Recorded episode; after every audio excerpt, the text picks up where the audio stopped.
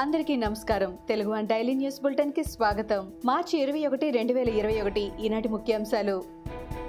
Telangana IT పురపాలక శాఖల మంత్రి కేటీఆర్ ను తెలుగుదేశం సీనియర్ నేత మాజీ మంత్రి గంటా శ్రీనివాసరావు కలిశారు.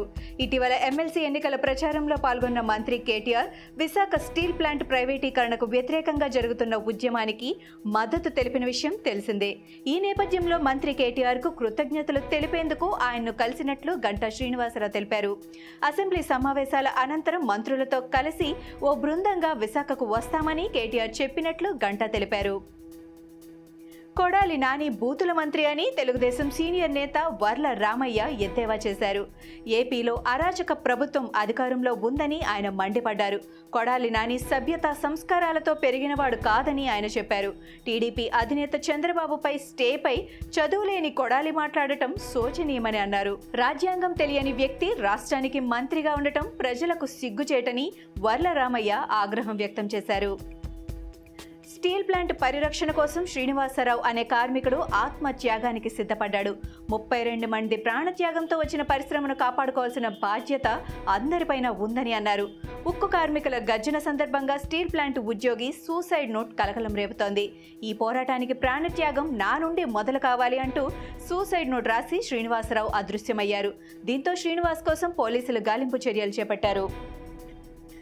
కేసుల మాఫీ కోసం జగన్ రెడ్డి కేంద్రం పెద్దల కాళ్ల మీద పడటం వల్లనే విశాఖ ఉక్కు పరిశ్రమను కాపాడుకోవడానికి కార్మికులు ఆత్మహత్య చేసుకునే పరిస్థితి ఏర్పడిందని టీడీపీ జాతీయ ప్రధాన కార్యదర్శి లోకేష్ ఆగ్రహం వ్యక్తం చేశారు. స్టీల్ ప్లాంట్ ఉద్యోగి శ్రీనివాసరావు సూసైడ్ నోట్ చూస్తే బాధేస్తుందని, కార్మికులు ప్రాణత్యాగాలు చేసే నిర్ణయం తీసుకోవద్దంటూ లోకేష్ చేతులెత్తి వేడుకున్నారు. తెలుగుదేశం పార్టీ కార్మికులకు అండగా ఉంటుందని ఆయన భరోసా ఇచ్చారు. కేంద్ర రాష్ట్ర ప్రభుత్వాలపై ఒత్తిడి తేవడానికి ఏం చేసేందుకైనా టీడీపీ సిద్ధంగా ఉందని లోకేష్ స్పష్టం చేశారు. రైతు భరోసా కేంద్రాన్ని తమ గ్రామంలోనే నిర్మించాలంటూ ఓ గ్రామస్తులు, లేదు తమ గ్రామంలోనే నిర్మించాలని మరో గ్రామస్తులు పట్టు వీడకపోవడంతో ఆ రెండు గ్రామాల మధ్య వివాదం జరుగుతోంది. ఈ సంఘటన సాక్షాత్తు డిప్యూటీ సీఎం నారాయణస్వామి సొంత నియోజకవర్గం గంగాధర నెల్లూరులో పాలసముద్రం మండలంలో చోటు చేసుకుంది. ఈ వివాదం చిలికి చిలికి గాలివానలా మారింది. రైతు భరోసా కేంద్రం ఏర్పాటు విషయంలో రెండు గ్రామాల మధ్య వివాదం ముదిరింది. కాంగ్రెస్ సీనియర్ నేత చిన్నారెడ్డి ఆసక్తికర వ్యాఖ్యలు చేశారు. ఇకపై ప్రత్యక్ష ఎన్నికల్లో పోటీ చేయనని స్పష్టం చేశారు. పట్టభద్రులు సైతం అధికార టీఆర్ఎస్ కు ఓట్లు అమ్ముకోవటం బాధ కలిగిస్తోందని ఆయన అన్నారు. కేవలం డబ్బులు పంచలేకపోవటం వల్లనే తనకు ఓట్లు పడలేదని ఆయన చెప్పారు. నాగార్జున సాగర్లో జానారెడ్డి మాత్రమే టీఆర్ఎస్ సీఎం కేసీఆర్ కు తట్టుకోగలరని అన్నారు. తమ పార్టీ నాయకత్వం రేవంత్ రెడ్డి శక్తికి మించి తనకు సహకరించారని ఆయన తెలిపారు.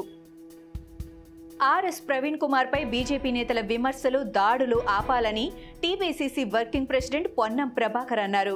బీజేపీ మనువాద పార్టీ అన్నారు. బండి సంజయ్ కు తెలివి లేక ఆర్ఎస్ ప్రవీణ్ కుమార్ పై విమర్శలు చేస్తున్నాడని పొన్నం ఆగ్రహం వ్యక్తం చేశారు.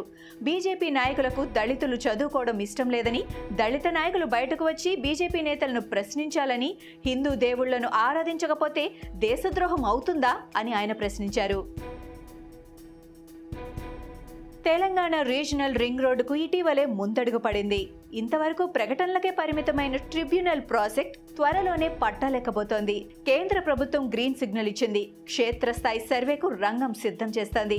హైదరాబాద్ నగరానికి 50 నుంచి 70 కిలోమీటర్ల దూరంలో రీజనల్ రింగ్ రోడ్డు ఉంటుంది. ఇప్పుడు ఉన్న రోడ్లకు సంబంధం లేకుండా కొత్త రోడ్లకు సంబంధం కల్పించనున్నారు. అభివృద్ధి పేరుతో కేంద్రంలోని బీజేపీ ప్రభుత్వం దేశంలోని అన్నింటినీ అమ్మేస్తోందని, ఒకనాటికి దేశాన్నే అమ్మేస్తుందని పశ్చిమ బెంగాల్ ముఖ్యమంత్రి, టీఎంసీ అధినేత్రి మమతా బెనర్జీ విరుచుకుపడ్డారు. బీజేపీ ఇక్కడికి వచ్చి టీఎంసీ పార్టీ రాష్ట్రంలో ఎక్కడ అభివృద్ధి లేదని చెబుతోందని, ఢిల్లీలో వాళ్ళు సాధించిన అభివృద్ధి ఏమిటో చెప్పాలని ఆమె నిలదీశారు. ఎక్కువ కాలం బీజేపీ అధికారంలో ఉంటే దేశాన్ని కూడా అమ్మేస్తారంటూ ఆమె ఎద్దేవా చేశారు. పాక్ ప్రధాని ఇమ్రాన్ ఖాన్ కు కరోనా సోకింది. 2 రోజుల క్రితమే చైనా తయారీ కోవిడ్ వ్యాక్సిన్ తొలి డోసు వేసుకున్నారు పాక్ ప్రధాని. ఇంకా రెండో డోసు వేసుకోకముందే ఇమ్రాన్ ఖాన్ కరోనా బారిన పడటం కలకలం రేపుతోంది. ఇమ్రాన్ ఖాన్ కు కరోనా వైరస్ సోకినట్లు ఆ దేశ ఆరోగ్య శాఖ మంత్రి ఫైసల్ సుల్తాన్ వెల్లడించారు. ప్రధాని ప్రస్తుతం సెల్ఫ్ ఐసోలేషన్లో ఉన్నట్టు తెలిపారు. మరోవైపు పాకిస్తాన్లో కరోనా వైరస్ కేసుల సంఖ్య ఆందోళనకర స్థాయిలో పెరిగిపోతున్నాయి. ఏకంగా ఆ దేశ ప్రధాని ఇమ్రాన్ ఖాన్కే కోవిడ్ సోకడం పాకిస్తాన్లో పాజిటివ్ కేసుల తీవ్రతకు నిదర్శనమని అంటున్నారు. ఇవి ఈనాటి ముఖ్యాంశాలు. మరికొన్ని ముఖ్యాంశాలతో మళ్ళీ రేపు కలుద్దాం. ఈ షోని క్రమం తప్పకుండా వినాలనుకుంటే మీరు ఈ షో వింటున్న ప్లాట్ఫామ్లో కానీ, లేదా Google podcast, Apple podcast, Gaana మరియు ఏ ఇతర పాడ్కాస్ట్ యాప్లోనైనా సెర్చ్ చేసి సబ్స్క్రైబ్ అవ్వండి. కొత్త ఎపిసోడ్ వచ్చినప్పుడు మీకు అప్డేట్ వస్తుంది. అంతవరకు సెలవు. నమస్కారం.